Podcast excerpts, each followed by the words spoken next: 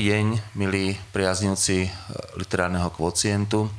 Stalo sa už tradíciou, ja musím povedať, že aspoň za mňa veľmi milou a obľúbenou tradíciou, že raz ročne sa literárny kvocient presunie e, do Košíc e, v rámci Like. A musím povedať, že a tento rok je to pre mňa vlastne počiarknuté, teda tento, tento výjazd literárneho kocientu aj tým, že som si uvedomil, že a, kriticky diskutujúci alebo diskutujúci kritici, ako chcete, sú tento rok vybraní asi náhodne v podstate, ale tak, že majú nejaké konexie práve s regiónom východného Slovenska, čo ma o to, o to viac teší. Buď teda pochádzajú z východného Slovenska, alebo pôsobia na východnom Slovensku alebo aj aj. Hej, tak uh, som veľmi rád, že vlastne všetci traja, samozrejme sa veľmi často na literárnom kvociente uh, veľmi, uh, uh, veľmi obo- obohacujúco uh, pre nás ostatných vyslovujú k rôznym témam teraz teda v takomto, v takomto zložení. Nie sú to žiadni nováčikovia, teda samozrejme, literárneho kvocientu. Marta Součková, ktorá teda na východnom Slovensku pôsobí, aj keď z neho nepochádza. Pekný deň. Martin Makara, ktorý aj pochádza, aj pôsobí. Dobrý deň, pán. A William Nadaškaj, ktorý z východného Slovenska síce e, pochádza, ale momentálne pôsobí v Bratislave. Autory či autor a autorka, o ktorých dnes budeme hovoriť z východného Slovenska, nepochádzajú. Jeden je z Modry, teda jedna je z Modry, tak, a druhý je z Nových zámkov a momentálne je svetoobčanom, človekom rôznych kontinentov, teda po, tráviacim svoj život na rôznych kontinentoch, stále však publikujúci aj v Slovenčine. Zdá sa, že týchto dvoch autorov by nič teda v tomto zmysle, v tom aspoň teda hlavne toho pôvodu nemalo spájať, ale nájdeme zasa veľa iných vecí, ktoré ich spájajú. Tieto uh, je to okrem iného takmer spoločný ročník narodenia a, a ja teraz už poviem aj, ktorí sú to autory. Dobre, je to Verona, Veronika Šikulová a uh, Peter Mačovský ten ročník narodenia je 1966-67, ale ako pre upresnenie, aby sme vedeli, o, o akej generácii autorov sa tu asi dnes budeme rozprávať.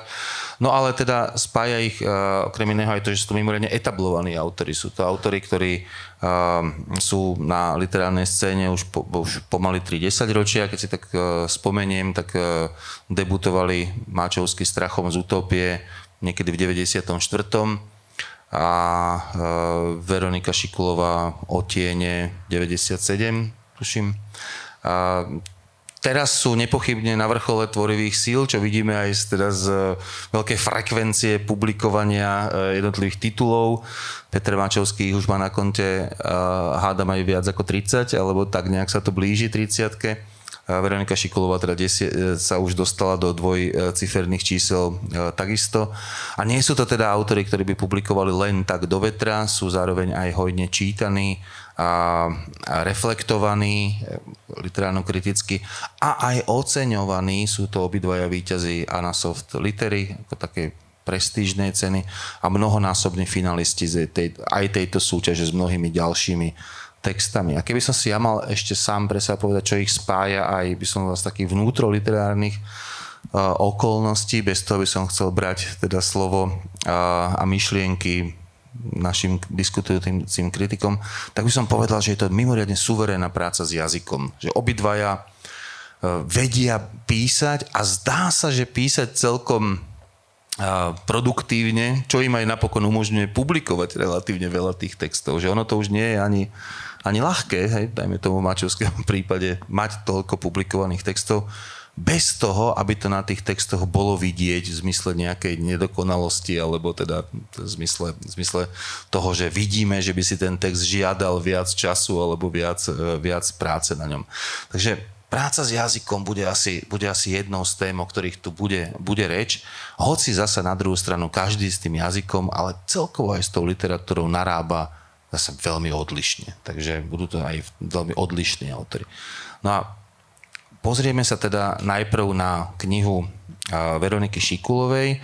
Keď hovorím pozrieme, tak aj naozaj pozrieme. Ukážem ju aspoň takto pre tých, ktorí ju ešte nevideli, aby ju v knihkupectve potom spoznali keď, po, keď, keď pôjdu okolo.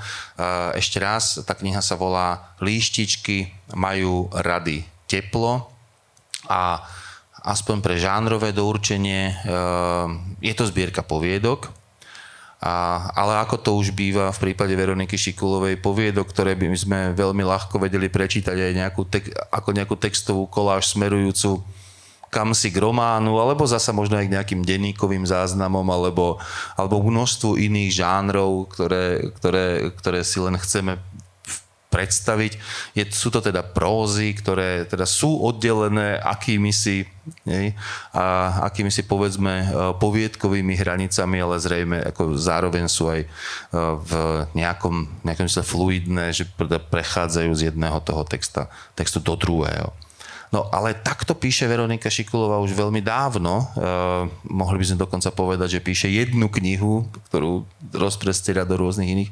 Takže tá moja prvá otázka pre našich hostí je, čím sa táto kniha teda odlišuje od tých ostatných, alebo inými slovami, v kontexte oceňovanej Šikulovej tvorby je táto kniha aj pre vás na nejaké ďalšie ocenenie, pre vás, vás osobne teda, či ste si ju čitateľsky nejakým spôsobom užili a, a čo na nej teda oceniť viete? Marta.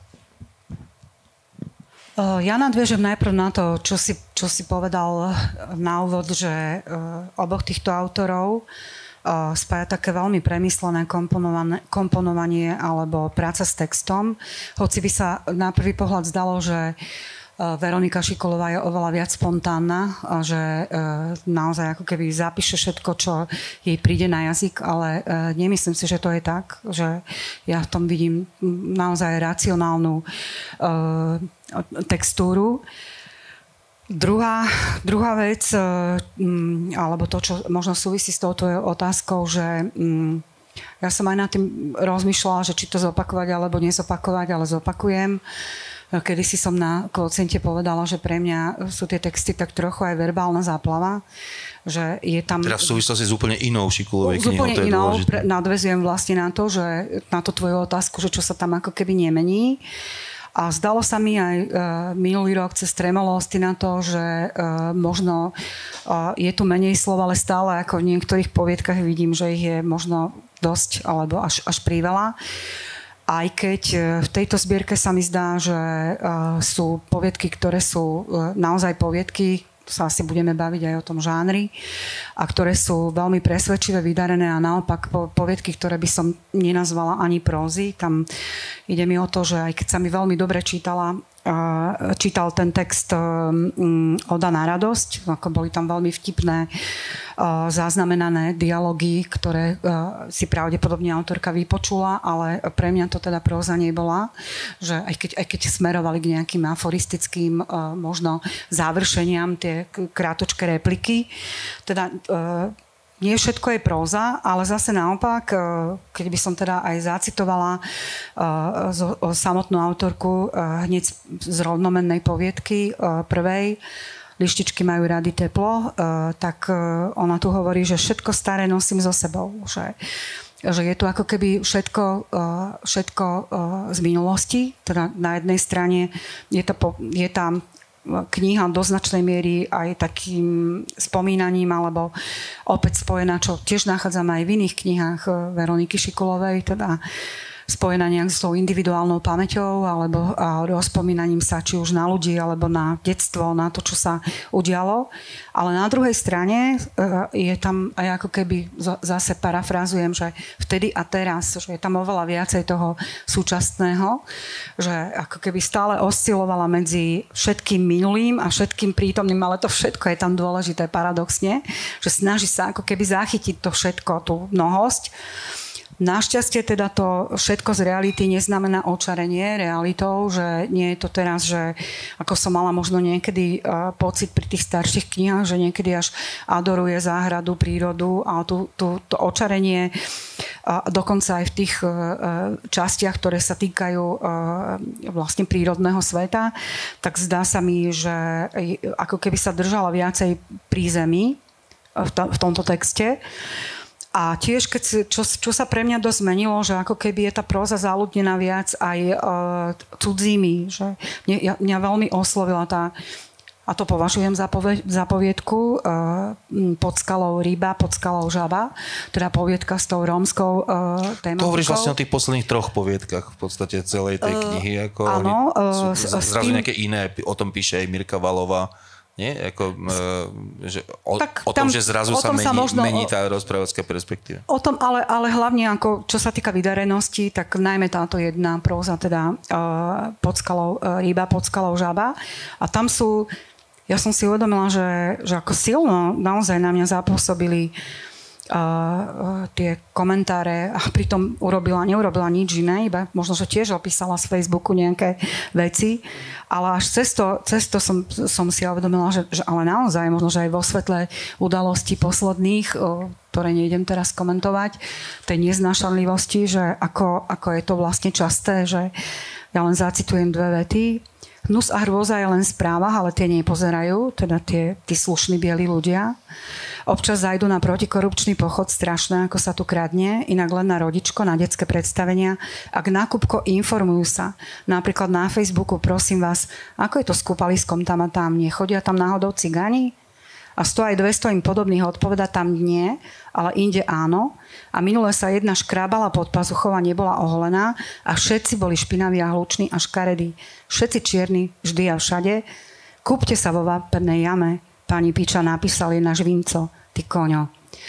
Akože to až ma, ako keď som si tento fragment prečítala, tak naozaj sa jej podarilo dosiahnuť akože totál sociálnu empatiu cez aj takýto úryvok, čo tiež som nejako neobjavovala v tých no, Skôr zaznamenať sociálnu neempatiu, teda. Ale, v tomto, soci- ale vytvoriť, vieme, vieme, vytvoriť vieme, sociálnu empatiu, áno, aj, áno, aj teda áno, voči, ako nielen teda tej skupine, ale že všímať si tie, tie také ako prejavy, ktoré, ktoré sú úplne bežné a ktoré ako sa nekomentujú často v, v umeleckej literatúre vôbec nie.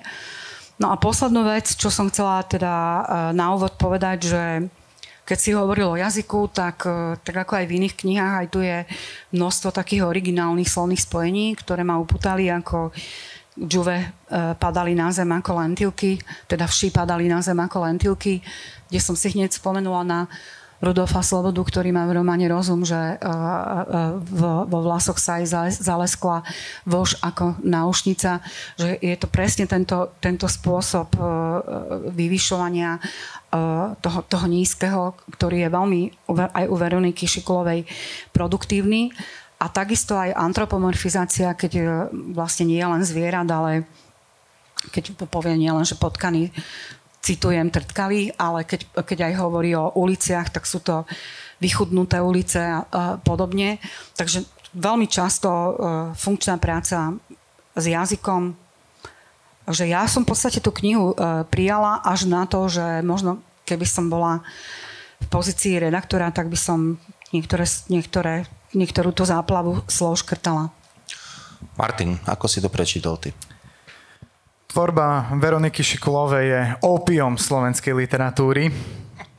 Myslím, že v tejto próze sa to, alebo zbierke próz zvlášť prejavuje. Pre mladších teda parafrazuješ Marxa. Hej? Tak, tak, tak. Som rád za upresnenie. Silné vnemy, ľahkosť, únik z reality Niekto by mohol namietať, predsa zobrazujú sa tu aj negatívne javy. Uh, poviedka, ktorú ste spomínali, uznávam, tu musíme trošku vyňať z celej zbierky v pozitívnom zmysle, ale aj isté negatívne uh, javy, uh, domáce násilie sa tam tematizuje, že uh, jeden zo susedov v bytovke bije deti ako hadov a len lakonicky sa to dopovie, lebo je uh, nasraný na život. Uh, to všetko tvorí len kolorit. No ako by sa to nebralo vážne, nebralo sa to v nejakých súvislostiach, že je to jednoducho nejak, niečo, čo uh, patrí k životu. A som si vyslovene naštudoval uh, pre účely uh, tohto obrazu aké účinky má opium a je to stav eufórie, strata pocitu telesnej či duševnej e, bolesti. Je tam absencia fantastických vízií a opojenie plyne v medziach miernej a pokojnej extázy. Čiže možno tie fantastické vízie, o tom by sme mohli diskutovať a také, také, taká tá nadnesenosť, taká tá láskavosť, ktorá je tam prítomná, tak to si myslím, že veľmi dobre zodpovedá. Ja som si to v, zo svojich poznákach zase hovoril, že to je nie, niečo že temperamentná panláska. Áno, taká, áno, tá, áno. Také, že to pan je tam asi dôležité, to, čo hovorí, že všetko sa môže stať. Mimochodom, tá tvoja obľúbená poviedka sa začína tým, že tá rovka sa pýta, pani, a nemohli by ste aj o nás napísať? Presne. A ona hovorí, mohla. Inými slovami, o všetkom môže napísať, o všetkom sa dá písať. E, Ale aby som, aby som ťa len doplnila a spresnila, ja, ja tam mám dve obľúbené poviedky, nielen túto rómsku, ale potom e, e poviedku, ktorej názov radšej nevyslovujem, lebo je francúzsky a ja neviem po francúzsky, ktorá sa mi zdá úplne geniálna, ako s, tými, s, tými bábikami a teda vyrozpráva na jedným dýchom a to, ako sa dostala k tej postave tak to, ako, o tom asi budeme hovoriť, že, že prečo nie všetky tie poviedky sa dajú takto prijať. Ale vráťme sa k Martinomu opiu, to sa mi moc páči. Áno, áno. Zacitujem z dvoch recenzií, ktoré už e, stačili na zbierku výjsť od pani Valovej. Je tu toľko lásky, túžby, trápenia, súvislostí. Chceš to čítať? Naopak e, Ivana Zacharová e, v SME zbierku charakterizuje ako knihu smrdiacu človečinou. Z celej knihy sa šíria zvuky, vône, vyskakujú obrazy a obrázky, počuť hlasnú vravu a smiech, kvitnú v nej kvety, rastú stromy, ľudia sa rodia, sobášia a umierajú. Pre mňa takýto ohlas, e, ktorý e, zachádza do gíču, trošku ilustruje aj samotnú povahu zbierky. Čiže to, že sa tu tvorí takýto dojem, a ja vnímam, že trošku mechanicky sa ten dojem tvorí, teda nebudovaním nejakých komplexných e, súvislostí, Počkej, ale tu nás sa chcem opýtať len, že myslíš teda ten mechanizmus, tá mechanist, skosť, dobre, je problémom na strane čitateľa, teda recepčný problém, alebo je to problém autorský? autorský. Len aby sme si rozumeli, predpokladám, že hovoríš o autorskom, ale aby to zaznelo teda. Áno, áno, áno. Je to v poviedke, ktorá je venovaná obyvateľom jedného bytového domu, kedy sú tam zaznamenané rozličné životné situácie, temperamenty a vyslovene sú akoby mechanicky vedľa seba poskladané, aby ilustrovali tú pestrosť istej ľudskej komunity života. Čiže uh, s pani Valovou budem súhlasiť v tom, že čo sa zmenilo, ak si sa pýtal, ano. tak naozaj je to zmena toho referenčného bodu, ona vyslovene hovorí. Čiže naozaj nie je tu tak exponovaný, najmä v druhej polovici knihy už e, subjekt e, samotnej autorky. A navzdory tomu ja nepozorujem ústup z akejsi vášnivosti písania, ktorá bola detegovaná v tejto recenzii. Ona bola, myslím, detegovaná skôr len v tých posledných textov. Ale nie, myslím, nie, myslím, že máš pravdu, že bola ako keby e, vzťahovala sa na celú, celú zbierku. Ak, ak, ak, ak ešte môžem, Neskôr budem viac kritický, čiže ešte na úvod chcem byť pozitívny. Čo viem oceniť je zaujímavý vnem, silný vnem vidieť v synovom byte uteráky ako zástavy. To mi prišlo naozaj nápadité. Prípadne dobré pointovanie poviedky, ktorá je jednou súvislou vetou. A, ale je tam podstatne viac toho, čo škrípe, než... A samozrejme doplním ako celok ešte poviedku, e, tú, ktorú spomínala pani Součková. A ja ju oceňujem zase z iných dôvodov, ale dostaneme sa určite k tomu ešte. No, zase má, nemáme toľko času, ale dobre. Uh, William, uh, tvoje prvé čítanie. My zdieľame mikrofón, tak... Spýtať sa ma na prvé čítanie je úplne trefné, lebo uh, urobím to, čo, ja neviem, či, či sa to patrí alebo nepatrí. Ja som Šikovu nikdy predtým nečítal, čiže toto bolo moje prvé stretnutie s ňou a z toho, čo som teda, vždy som čítal recenzie na ňu, počúval o nej a po prečítaní tejto knihy som ja na to budol pocit, že ja som asi tým pádom začal niečím, čo nie je pre ňu úplne typické. Uh, takže moje postrehy sú vlastne postrehy prvočítateľa. Čiže aby som nehovoril veci, ktoré sú zrejme... Máš výhodu. Ako? Máš výhodu oproti nám. No, nadobudol som ten, že mám možno výhodu, ale zároveň, uh, no neviem, to nechám asi, to nechám tak. Uh, čítanie tejto knihy ma zo začiatku extrémne iritovalo, pretože mal som dojem, že toto je asi presne to, čo všetci chvália a nerozumiem prečo. Som čakal, že o čom sa tu budeme zase rozprávať, pretože tie prvé texty sú také no, bukoliky, idylky, texty uh, nie je dobrým spôsobom od, od nikiaľ nikam, ktoré uh, chcú byť asi nejakými veľmi hlbokými, múdrymi impresiami, ale sú len impresie. A pre mňa vlastne celé toto písanie, je spôsob písania a celá tá kniha naberie teda konečne nejaké, nejaký spád a začne byť čitateľná a naozaj dobrá, keď sa začne rozprávať o ľuďoch. A to je, už som zabudol z ktorého momentu, ale je to, dá sa určiť, ktorá, ktorou poviedkou začína už, že dobre odbavili sme si takéto písanie v pohľadu do záhradky a cesty do Brna a už sa ideme zrazu baviť o ľuďoch a tamto naberie naozaj neskutočné grády pre mňa. Teda um, bol som ako prvočítateľ veľmi prekvapený Hlavne keď uh, ako človek stále počúval o Šikulovej, že to je, aj ty si povedal, to písanie jednej knihy a navyše jednej knihy o sebe, tak zrazu som mal pocit, že uh, Marta síce hovorí, že sa môžeme sporiť o tom, čo tu je próza a čo nie. Uh, to sa asi môžeme, ale je to úplne zbytočné, lebo uh, ja to beriem ako, ako nejaké hybridné texty, ktoré sú založené na tom, že príbeh v nich skrátka je, čiže nejak, nejaký príbeh, dajme tomu. Čiže prozy to asi istým spôsobom budú. Ale teda, ak predbehnem Martine a začnem byť ja prvý uh, v tej kritickosti. My sa tu bavíme aj o tom, že uh, o napríklad vycibrenom jazyku, ale ten jazyk je zradný.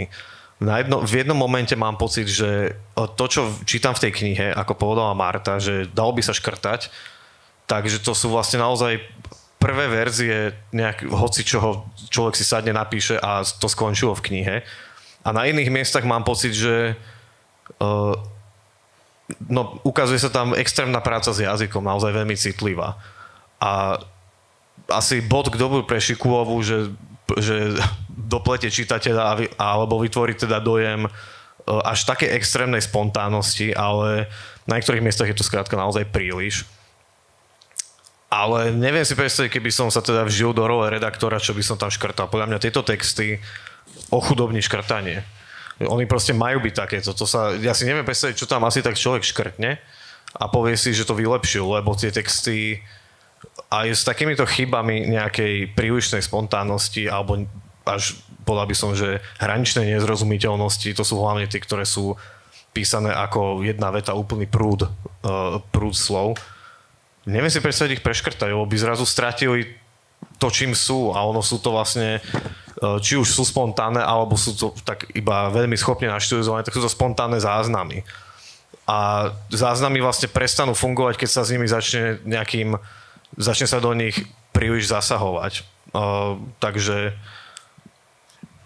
ja by som teda začal skôr týmto. Ja na to, keď môžem, hneď zareagujem, lebo uh, ja som nemyslela pri tom škrtaní iba vyškrtnutie jedného alebo dvoch slov. Ja som skôr naražala na niektoré časti, ktorých e, sa tá originalita stráca a to môžu byť pokojne aj e, e, celé odseky. Jedno, jedna, jedna z takých ukážok by mohlo byť, že Ferry je len súčasťou histórie jednej košatej bírežskej rodiny, putujúcej iba v rámci jedného mesta, občasné výlety k Jankovi na stredné Slovensko vynímajúc, alebo príbehom obyčajnej lásky, akých veľa, áno, veď každá láska má svoj príbeh, v každej rodine stojí na jej začiatku, buble a vyviera kde si pri koreňoch, jej rodostromu vyživuje ho kolujením ako životodárna miazga a ona ho rozvetuje žene vetvičky aj lísky toto sa mi zdá, že to je už ako variovanie toho istého, alebo varenie z tej istej vody. Uh, tak je to je trošku taká sentimentálna bukolika, nie? A presne, ako, že, presne, no, že tak... túto to už e, ako nevnímam ako, ako originálne, ale skôr ako kliše, že každá láska má svoj príbeh a že bubla, bubla vyviera kde si pri koreňoch, takže skôr v tomto slova zmysle škrtanie. No tam ide skôr o to, že ak to teda vnímame ako zbierku poviedok, tak potom, keď už sme sa rozhodli byť teraz taký múdry a hovoriť autorke ex post, čo všetko nemala dať do svojej knihy,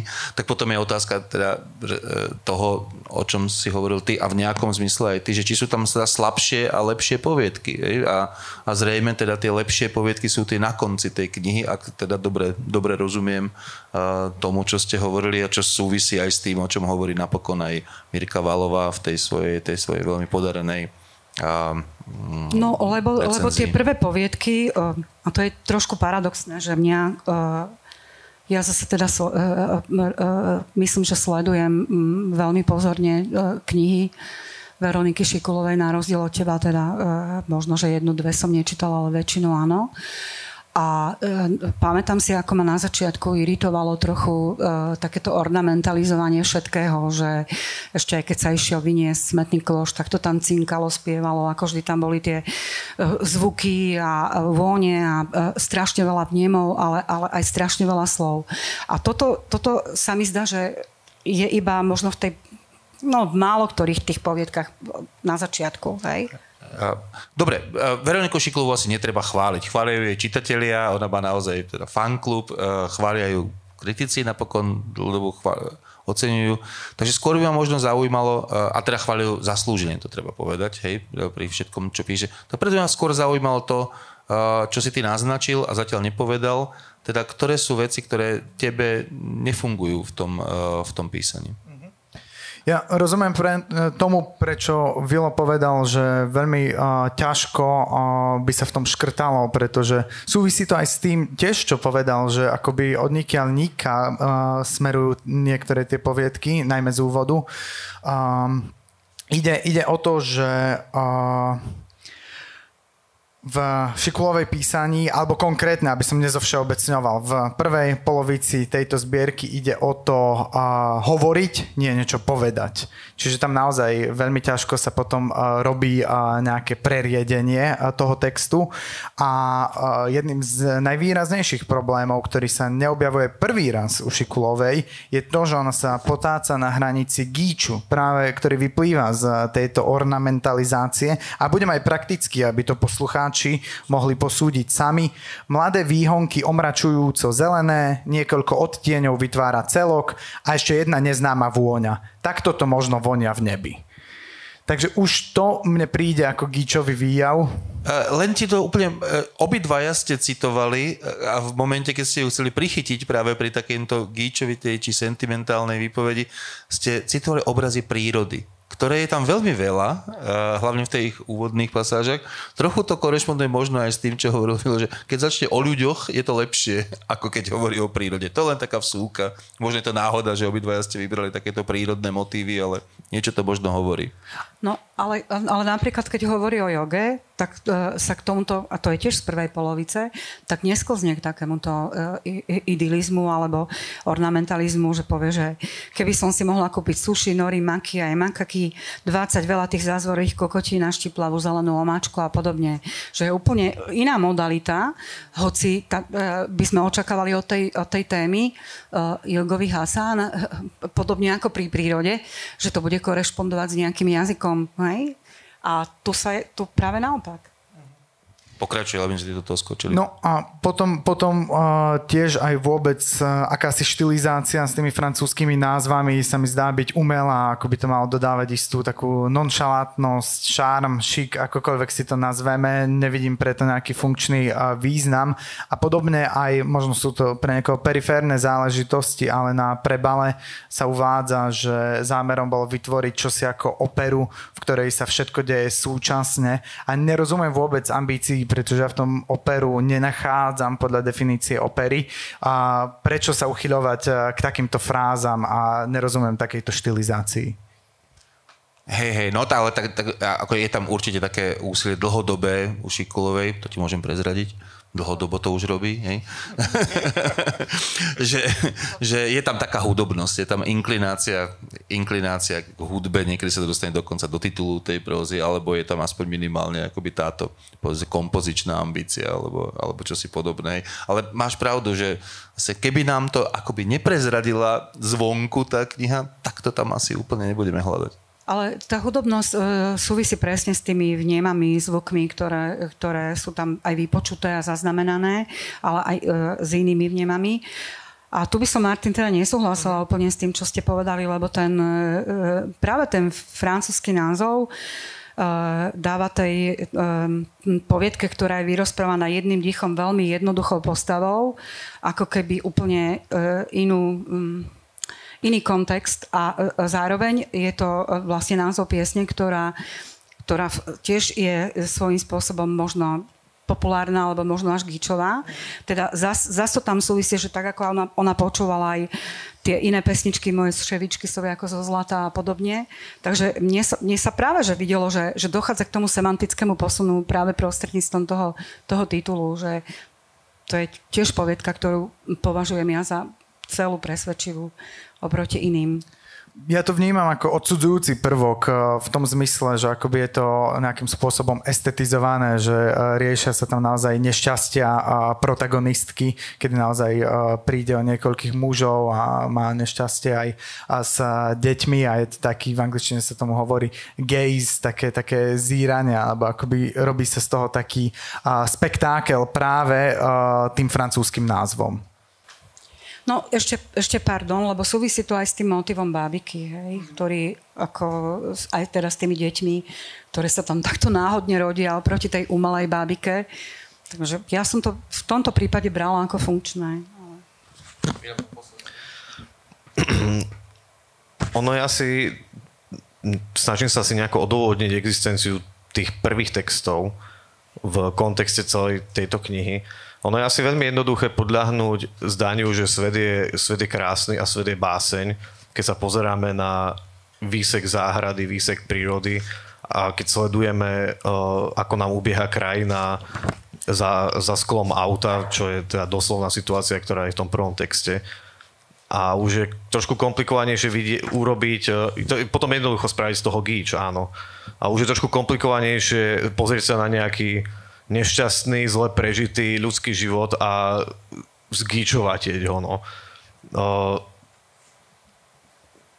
takže neviem, asi neviem si, úplne, neviem si úplne povedať, že pre, prečo, prečo tam tie texty sú, tie, tie, tie prvé, ale z nejakého dôvodu teda ono je zreteľné, že Šikulová ona si vládne tým písaním, takže nejaký, dôvod to asi má. Možno je to vyvažovanie toho, niečoho až gíčovo krásneho, niečoho niečím extrémne, extrémne ťažkým, niečím proste nešťastným, e, zlým, aj keď teda ona to robí dosť nadľahčene, ale neviem, možno to je nejaké vyvažovanie. Hlavne ja som sa potom snažil si z celej tejto knihy akože zobrať je to nejaký, áno, jazykové majstrovstvo, alebo môžeme sa tu baviť o všeličom, ale čo z tej knihy nakoniec e, pre mňa ako teda prvočítateľa e, vyplynulo, keď sa, keď sa snažím od, z toho ako z umenia odvodiť niečo, niečo, nejaké poučenie o svete, nejaký pohľad na svet, vyšlo mi z toho jedine teda to, že uh, aké jednoduché je, je prežiť ťažký život. To by som si ja zobral ako posolstvo z tej knihy. Uh, a v tom prípade sa mi teda dajú aj nejako dám nalepiť tie prvé texty, akože uh, že ten svet je vlastne aj krásny, ale keď sa človek obzerá ďalej, ako je za ten výsek, telegra- hoci aj telegraficky, hoci aj v výsekoch, detailoch, tak um, zistí, že v tých medzerách, tých záznamov, tých bodov, tak tam je niečo, čo, čo už krásne nebude. Ja len, ja len jednu vetu, alebo viem, že musíme ísť k Mačovskému, ale ja by som to presne otočila, že aké ťažké je prežiť jednoduchý život. Že tie ostatné poviedky sú presne pre mňa o tomto. Jedno s druhým, že? Dobre. Je čas prejsť od oceňovanej autorky k oceňovanému autorovi. Petr Mačovský, básnik, prozaik, prekladateľ, tri desiatky e, kníh pod rôznymi menami, v rôznych kolaboráciách s inými autormi, v rôznych jazykoch. Nezabudnime, že publikuje nielen v slovenčine, ale v maďarčine Cudzia mu nie je samozrejme ani angličtina, vzhľadom na to, že žije dlhé, dlhé roky mimo, mimo Slovenska. zakladajúca uh, tvorivá osobnosť toho, čo uh, so Šrankom dnes voláme text generation.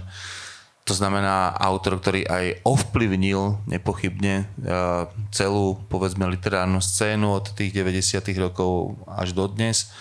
Uh, teda nie len teda svojimi text, teda určite svojimi textami, ale teda ako, ktoré majú aj, aj, aj teda nejaký potenciál uh, byť zaujímavé aj na, na, na takejto, povedzme, po, um, platforme generác, generačnej, či teda nejakej, nejakej poetiky.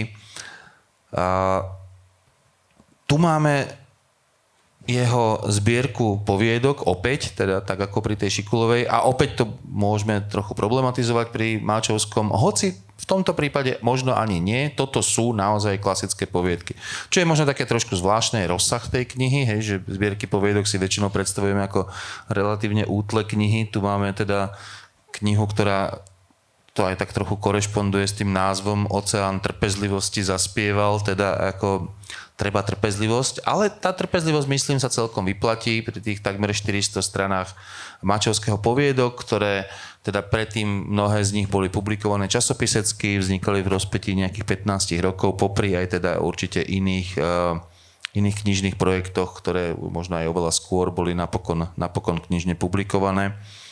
A tá otázka zasa bude aj o kontexte Máčovského, tento raz začneme, začneme s Williamom. Dúfam, že ťa neprekvapí otázka na kontext, že to nebude také, taká tá odpoveď, že prvá Mačovského kniha, ktorú si čítal.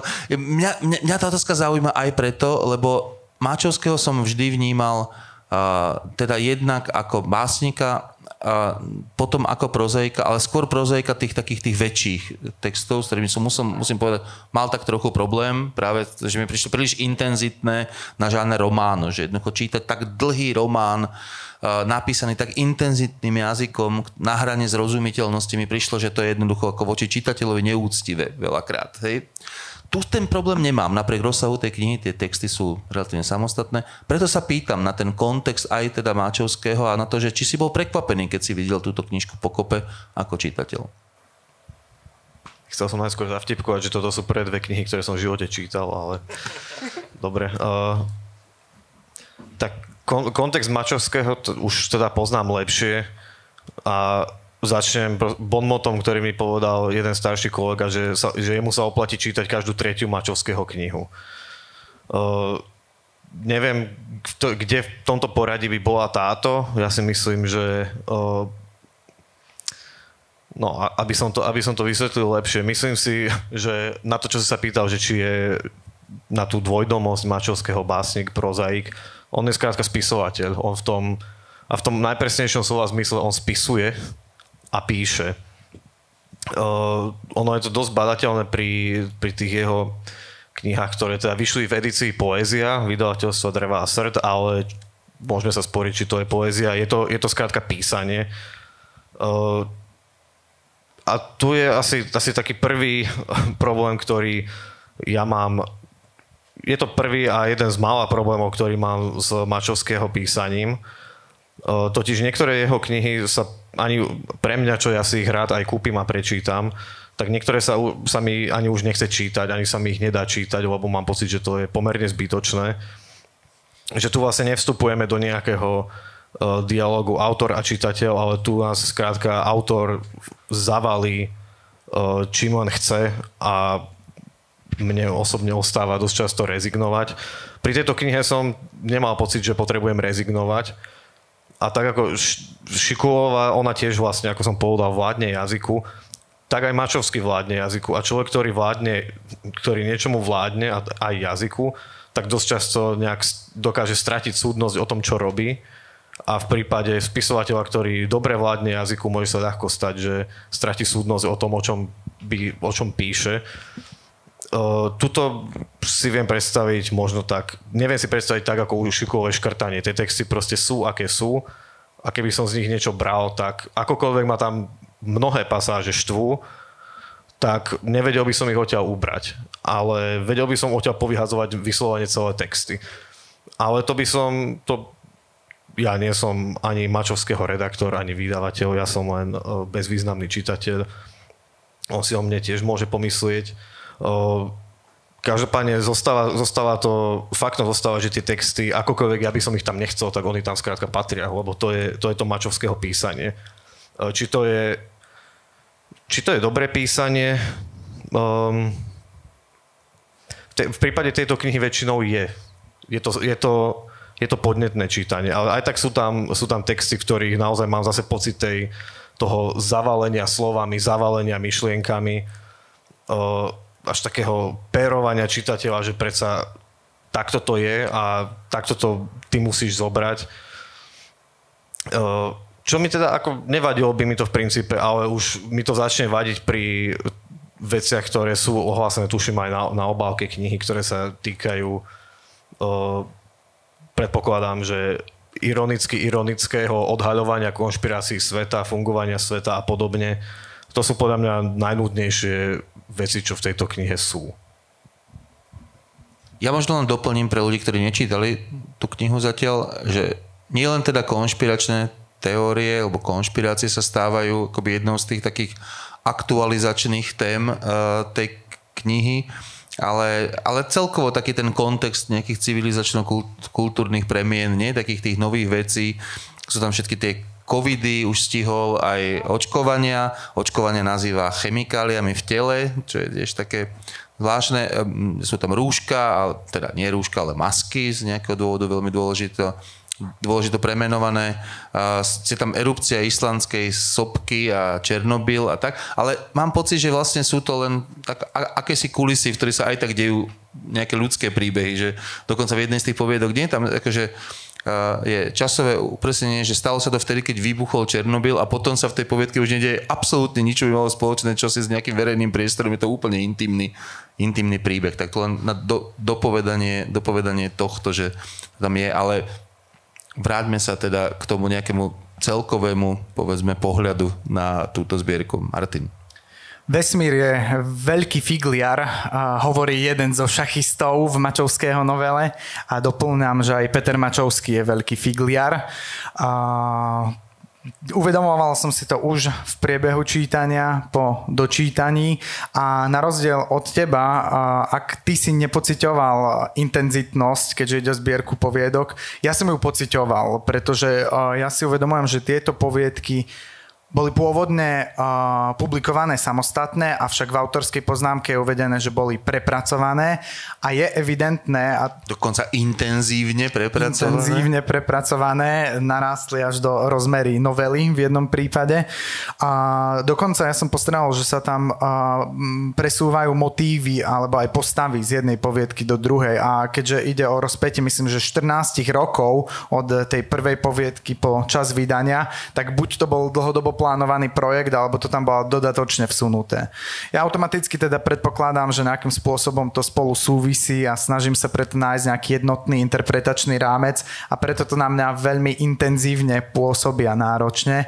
No a najzaujímavejšia otázka, ktorú možno táto kniha generuje, je nie to, ako ju čítať, ale ako o nej uvažovať. A ja totiž uh, po chvíli uvažovania som prišiel na to, že tu by som si možno mohol vyskúšať metódu tzv. imanentnej kritiky a kto z vás to nepozná, je to v podstate jednoduchý princíp, že hodnotíme dielo nejakými indíciami, ktoré nám samo dáva. Čiže ja uvedem príklad, beží poviedka, obrazu sa tam zjaví riešenie vo vete, ktoré na nič neodkazuje. Nebol tam žiaden problém explicitne pomenovaný, žiadna otázka, len sa tam zjaví riešenie a Mačovský píše v nasledujúcej vete. Riešenie čoho? O akom riešení je reč? A zdá aj táto otázka, ako toľko iných, bude raz zodpovedaná. Čiže my nemôžeme naozaj ísť eh, detailne po naozaj blízkom takom tom close readingu, po tom veľmi detailnom čítaní, pretože by sme boli zahltení už pri prvej poviedke na druhej strane. Tak vieme navyše, že Mačovský je ironik. A, Áno. A ironia nám vlastne neumožňuje čítať naozaj veci priamo. Stále musíme rátať s tým, že je figliar, ako si povedal v prvej vete. Tak, tak, tak. Čiže ja v tejto knihe nachádzam množstvo zaujímavých eh, detajlov, o ktorých možno budeme hovoriť jazykových a aj nejakých tematických. A z, potom tá medziúroveň jednotlivých poviedok je pre mňa veľmi problematická, pretože tie nejakým spôsobom zadefinovať a interpretovať, e, ja som mal problém, ak som ich vnímal v kontexte celej zbierky. A potom je zase zaujímavé nad e, zbierkou uvažovať v celku, možno aj v istom prepojení na jej názov, ale e, v, pri tak heterogénnej zbierke, ja som si otázku položil ako pri abstraktnom umení, ako sa to odporúča v umenovede, nie snažiť sa tomu porozumieť, ale ale odraziť sa o nejakého pocitu, ktorý z toho mám.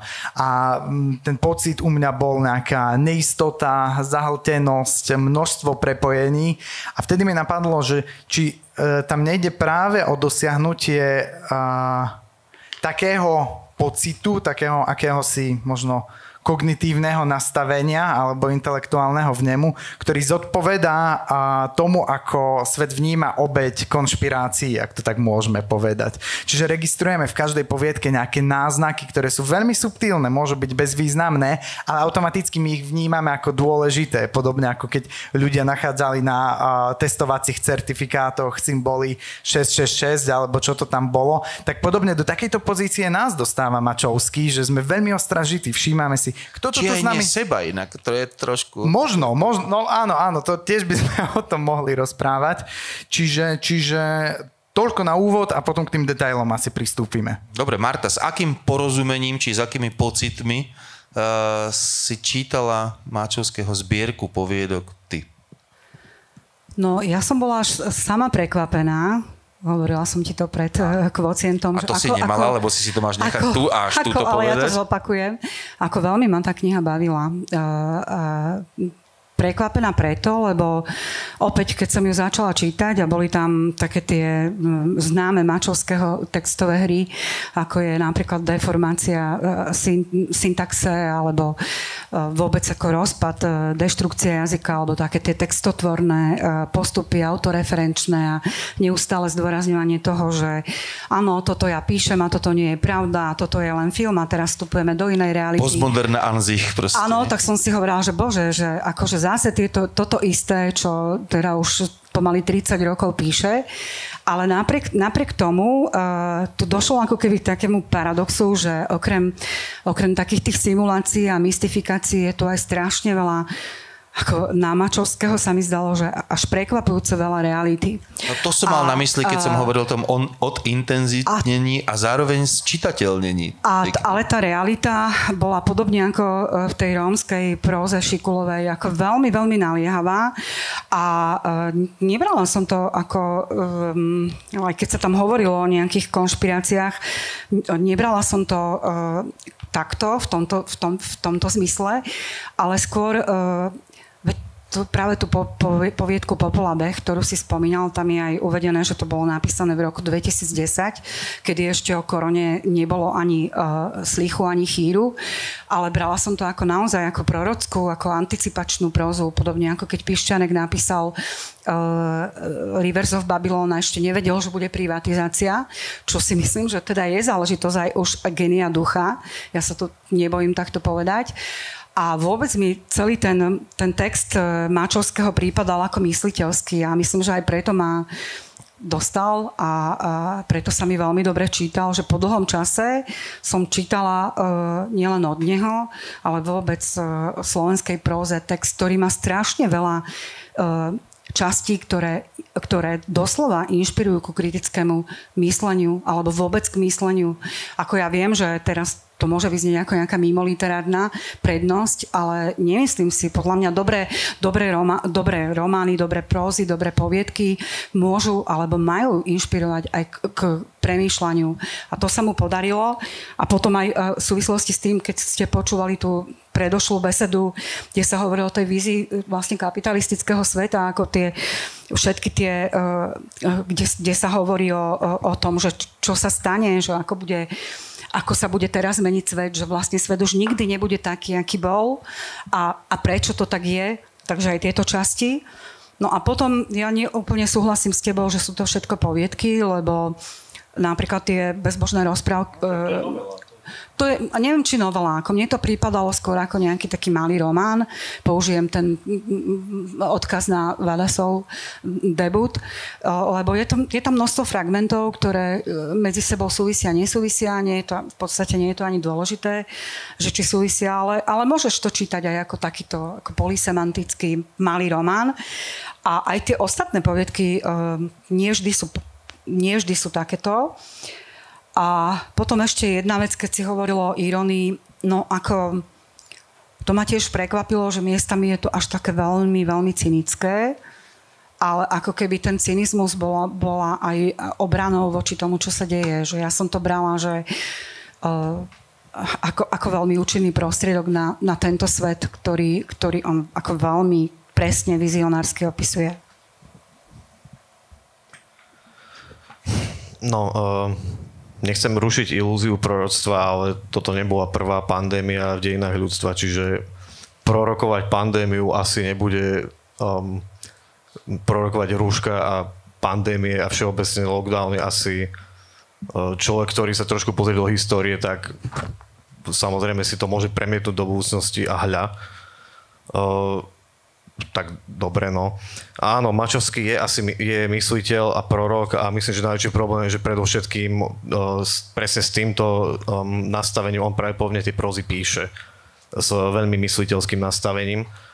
Čo neznamená, že ja to teraz ako tú knihu zhadzujem, lebo úplne súhlasím s Martou, že uh, ona tá kniha, akože ja zvyknem teda čítať Mačovského ako taký guilty pleasure, že si ho teda kúpim a prečítam aj keď by som nemusel, ale väčšinou ma to tak nejak ako prejde to, hej, nejakom to mnou nepohne. A táto kniha po dlhej dobe, myslím, že posledná, čo som čítal od Mačovského a nejako uh, vo mne zanechala naozaj hlboký dojem, tak bolo si mykať kostlivcami. Uh, táto kniha má dosť veľa pasáží, ktoré áno, podnecujú k nejakému kritickému pohľadu na svet. Problém je v, tej, v tom, čo som hovoril o tej Ty si hovoril pri Šikulovej o záplave slov, tak tu je zase tá záplava myšlienok, ako um, ono je fajn, že sa tam nájdú pasáže, ktoré má popchnú k nejakému kritickému mysleniu. Ono problém je v tom, že tie pasáže, ktoré sú skutočne podnetné, tak sú zase vyvážené takými, ktoré sú prvoplánovo úplne uh, bizarné vyslovene. Ktoré, nemôže, ktoré skrátka nemôžem ani brať vážne, nemôžem sa nad nimi ani zamýšľať. Uh, a tu je zase ďalší problém, eh, keď sa bavíme aj o tej irónii. Um, ja už som tak nejak aj rezignoval na to čítať Mačovského nejakým, v nejakej konkrétnej modalite. Ja ho už čítam ako encyklopedistu. Aj keď Mačovský hovorí, eh, rozpráva príbeh, tak eh, málo kedy si pomyslím, že ten príbeh má mať nejakú modalitu. Pre mňa je to už len skrátka a jednoducho rozprávanie. Nevnímam to nejako ako že sa na mňa prehovára úprimne alebo ironicky, lebo u ňoho, ak to niekto dokáže určiť, tak nech sa páči. Ja som už rezignoval, ale v tomto ohľade zase poviem, že čo už je pravdepodobne to, čo spovedal aj Peter, že sme seba ostražití. Mačovský sa pravdepodobne, pravdepodobne ráta aj s nejakou seba projekciou čitateľa. A teda ja teraz, keď poviem, že mne sa asi najviac tieto knihy páčili, text, o ktorom si ty hovoril, tá jadrová románca, a text Strašiak, tak to skôr možno vypoveda o mne ako o Mačovskom. Lebo sú to no. teda veľmi jednoduché texty založené na veľmi jednoduchom príbehu, no. ktorý až banálny, hlúpy a extrémne jednoduchý. No, ja som práve chcela povedať, že to je paradoxné, že jediný text, ktorý sa mi nepáčil v, tom, v, to, v tomto výbere, je práve tá romanca e, možno jadrová. Ako mne sa, mne sa zdal úplne triviálny a e, na druhej strane e, k tomu, čo hovorí, že uh, mne sa zdá, že keby to boli len uh, myšlienky bez tých uh, častí, ktoré sú povedzme odľahčujúco autoreferenčné, že by tam hrozila práve taká tá gnomickosť alebo, alebo patetickosť a v tomto prípade sa mi zdali tie textové hry ako vhodným prostriedkom na odľahčenie toho ťaživého, o čom hovorí. Jedna vec. Druhá vec, že budem aj osobná, že možno Možno ten text, text ma oslovil aj preto, že sa tak veľmi týka aj môjho sveta. Teraz myslím sveta literatúry, lebo sú tam celé časti, ktoré sa týkajú uh, Rudolfa Slobodu, Dominika Tatarku. Uh, sú tam spomínané rôzne knihy. A na, v tej jednej, áno, v tej jednej proze je vlastne spisovateľ, podľa, ktorý vytvoril Kotolníka, podľa Kotolníka bol film, teda vieme, že ide o Pišťanka, zároveň sa tam spomína Rudolf Sloboda ale uh, potom je to aj ten svet literárnej kritiky, ako tam on skvelo cituje a to si myslím, že tiež sa hodí aj vzhľadom na to, čo si hovoril Rudolfa Slobodu, ktorý o kritike uvažoval, že kritici majú radi ako jednoduché komunikatívne knihy. Hej? Že akí sú tu hlúpi, často akože nevzdelaní kritici, Uh, takže ako mňa to nutilo premýšľať aj o týchto veciach, ktoré sa ako priamo týkajú môjho, môjho sveta. Ja si myslím, že ako už bolo naznačené, že s istou mierou by toho dokázal dosiahnuť viac, najmä ako hovoríme o nejakom dekonštruovaní jazyka, tak prvý raz sa to vyskytuje hneď v prvej poviedke, ktorá evidentne tematicky súvisí s pandémiou. A tam mi to prišlo naozaj funkčné, pretože... Také tie pokrivené vetné konštrukcie, z ktorých vypadávajú zrazu nejaké slova. Najprv ti to prípada ako chyba redaktora a potom zistí, že to je zámer a tak. Áno, áno, áno, že jednoducho, ale on to vždy robí e, veľmi umne, že uh, vynecháva také slova alebo časti vied, ktoré si dokážeme domyslieť. Teda často to robí uh, v nejakých frazeologizmoch, povedzme, uh, naskočila mu, a my z kontextu vieme husia koža. Čiže tam by som si to vedel predstaviť ako funkčné vyťaženie v tom zmysle, že jednoducho samotná pandémia nejakým spôsobom problematizovala e, nejaké naše návyky, nejaké naše stereotypné vnímanie podobne, čiže aj tu sa odrazu zastavíme, vieme si to doplniť, ale uh, veľmi to udrie do očí. Lenže on to potom uh, využíva uh, vo viacerých poviedkach a tam už uh, naozaj takáto bezprostredná spätosť nie je a tam už to viem potom len interpretovať cez napojenie do, uh, na nejaké to konšpiratívne čítanie, kedy uh, človek zrazu pojíma podozrenie, prečo sú tu také výpadky. Ja som napríklad teraz sa vrátil k Lize Genard a výsledky vzniku, to je basnická zbierka, ktorá bola napísaná umelou inteligenciou. A v závere je rozhovor s touto elektronickou poetkou a jej vetná syntax je veľmi podobná vetnej syntaxi, ktorá je tu. Čiže opäť to môžeme interpretovať ako uh, to, že tú našu realitu nevytvára človek, ale sú tam nejaké také gliče, v angličtine sa hovorí, nejaké chyby, ktoré sú generované už akousi umelou inteligenciou. Uh, ešte by som rád nadviazal na to, čo hovoril Vilo o modalite rozprávania. Ja som si to uvedomil pri poviedke Mníchov na konci stránkových hodín a si viem úplne predstaviť, ako Mačovský sa musí dobre baviť buď pri predstave, alebo keď nás počúva, že samozrejme máme tam uh, nejakú postavu, ktorá na jeseň príde do úradu a nevie sa tam niečoho domôcť. No to je ale kafkovská poviedka. Tak či nás nechce dotiahnuť k tomu, že vlastne je to nejaká subverzia Kafku a vlastne takýmto spôsobom tá irónia sa môže vrstviť teda, že a, tam akoby musíme arbitrárne urobiť rozhodnutie, či to budeme čítať a, nejakým spôsobom ironickým a podvratným, alebo to naozaj pojmeme ako kafkovskú podmienku. Tam neexistuje správna odpoveď na to.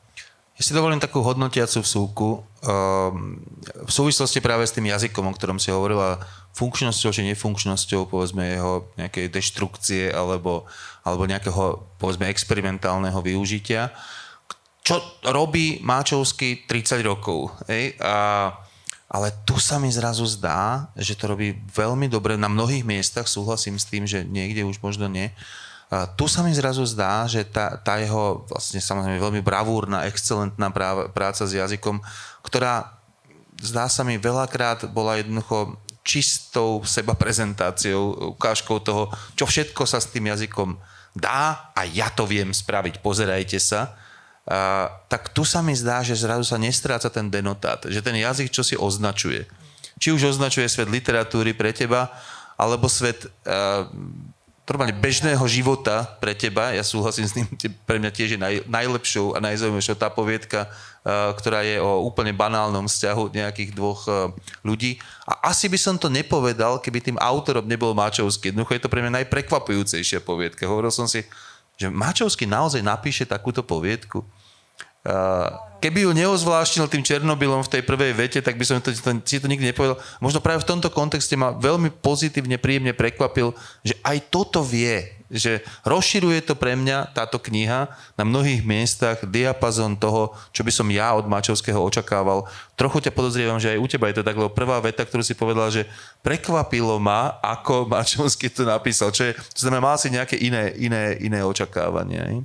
Ale zase s Gičomom pracoval, pardon, Martinovi som skočila do reči, uh, s Gičomom pracoval aj Ja si napríklad takže, nemyslím, že tá povietka je Gič. Uh, ako, ale... sú, tam, sú tam postupy Giča, ako nehovorím, že je Gič, ale uh, subverzívne sú uchopené. Ale ja som ešte chcela jednu vec povedať, že...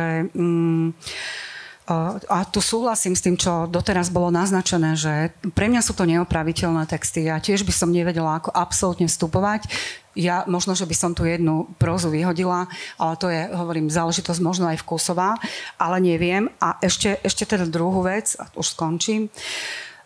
Keď ja myslím, že nenáhodou sa tu, sa tu spomína Pišťanek, že keď Pišťanek vytváral ako víziu Slovenska, Rivers of Babylon ako totálne skorumpovaného sveta, kde sa môžeme ako píšiť iba samými negatívnymi javmi, tak e, Mačovský ako opäť, tak ako pri tej Šikulovej, vytvoril veľmi silné časti, kde hovorí, ja posledné zacitujem, Kurvenie sa, ktoré sme videli, bolo len imitáciou kurvenia sa. Odpozorované z filmov, románov, spisovateľských denníkov, filozofických esejí, z pornofilmov, z veľkého sveta. Našinec sa ani kurviť nevie poriadne, ešte aj kurvenie do kurvy a tak ďalej. Že ide ešte ďalej, že jemu sa podarilo no, to, čo ťažko posunúť. Že, že som predpokladala, že ten obraz veľmi skeptický pišťankov Slovenska už nemožno ako keby prekročiť a on, on to spravil. Martin sa nadýchoval pred chvíľočkou? Mm, ja len uh, takým položartom dodám a uh, zahrám sa na konšpirátora. On tam vyslovene píše v jednej zo svojich poviedok, keďže v hĺbke duše konšpiráciám nikto neverí, možno cez ne distribuovať pravdu. On to tam rozoberá na príklade akéhosi havarovaného UFA, a, pri ktorom a, vyjde jedna verzia, vláda vydá jednu verziu pravdy a dve dezinformácie a vlastne nikto nevie, čo z toho je čo. Čiže to, čo si hovoril o romance, aj Vilo teda, že vás to prekvapilo, tak a, možno, že práve to by teraz Peter Mačovský najradšej písal a mohol to a, vsunúť len do takýchto textových hier a, a samozrejme my budeme predpokladať, že má to významy, ku ktorým sme nedosiahli, ale pritom presne je to veľmi čistá pravda a je to len to, čo to je, nič navyše. E, bol by to skvelý záver, ale mne sa páčil tvoj záver pri Veronike Šikulovej, tak vyskúšajme ťa ako človeka záverečného ško- e, slova aj pri Petrovi Bačovskom. Tak um, ja mám pocit, že ako je to na každom literárnom kociente, že ja viacej nadávam na knihu, ktorá sa mi viac páči a viac chválim knihu, ktorá sa mi páči menej. Tak neviem, asi by som to mal pri tom Mačovskom vyvážil, som nadobudol dojem, že tu na ňo len kydám. Ale ono to je naozaj dobrá kniha, aj keď si vezmeme kontext Mačovského, no, jeho veľmi rozsiahlej kvázi encyklopedickej tvorby, tak uh, vytrča v ňom a vytrča aj sama o sebe. A ako som povedal, ja som rezignoval na to nejako um, snažiť sa pochopiť motivácie jednak spisovateľa, jednak teda všeobecne, jednak Mačovského, pretože tie motivácie uh, sú cieľene zahaľované. Uh, ako teraz povedal Martin, uh, ten príklad s tým, že cez konšpirácie je, mož, je možné distribuovať pravdu, no toto je vec, ktorú Mačovský robí prakticky v každej knihe. To je zahaľovanie nejakého priestoru, kde je možné ešte veriť jemu, veriť textu, veriť svetu a, a podobne. No a na záver ešte by som, by som si tak povedal, že uh, ja, ja teda a možno aj, možno aj Peter podľa toho, čo povedal, ja určite som teda asi uh, hlúpy, jednoduchý, jednoduchý kritik, keďže mne sa páčia tie hlúpe, jednoduché poviedočky od neho. Uh, ale teda ako Uh, mám taký pocit, že vziať si uh, slobodu je taký typický trik uh, autorov a kritikov staršej generácie, ktorým sa nepáči mladšia generácia spisovateľov a kritikov uh, a teda oháňať sa ním. A aby som teda ešte vyvážil, uh, čo tu bolo citované ako, ako prorocké, ako strašne moderné, tak zacitujem. Uh, kam som to dal? Áno, prehovor postav v poviedke Cestou do jedálne. som jednoznačne žena. Kde vy žijete, človeče? Nepovedali vám, že je nemoderné, nemoresné, keď sa podujate uskutočňuje bez ženy. Kvóty vám nič nehovoria. To je, uh, je to úžasne humorné. Uh, chytám sa za brucho, ako sa tu mačovsky triafa do korektnosti mladej generácie. A toto je ten typ humoru, ktorý mi na tej knihe teda... Toto sú pasáže, ktoré k mačovskému asi patria, ale je to niečo na štýl uh, teda toho dobre známeho uh, výjavu zo seriálu Simpsonovci, kde uh, sa z novinového ústrižku teda dozvieme, že deda Simpson, star, starý muž kričí na oblak. Tak asi takýto pocit som z toho ja mal. Ja ako jediná žena to trošku inak beriem medzi vami. Mne sa teda veľmi páči, ako si e, to svoje posledné slovo začal tým, že ideš Mačovského chváliť a nakoniec si skončil ďalšou úražkou. ale, ale myslím si, že pochvál zaznelo, zaznelo napokon e, na adresu oboch týchto autorov dosť. E, som rád, ale že zaznelo aj veľa vecí, ktoré problematizujú tie knihy. Napokon na to tak trochu sme aj tu, takže ja aj za, aj za tie pochvály, aj za tie problematizácie dnes ďakujem Marte Součkovej, ďakujem Martinovi Makarovi, ďakujem aj Williamovi Nádaškajovi. Ja som Peter Darovec a tešiť sa na vás budem aj o mesiac v ďalšom vydaní literárneho kvocientu. Dovidenia.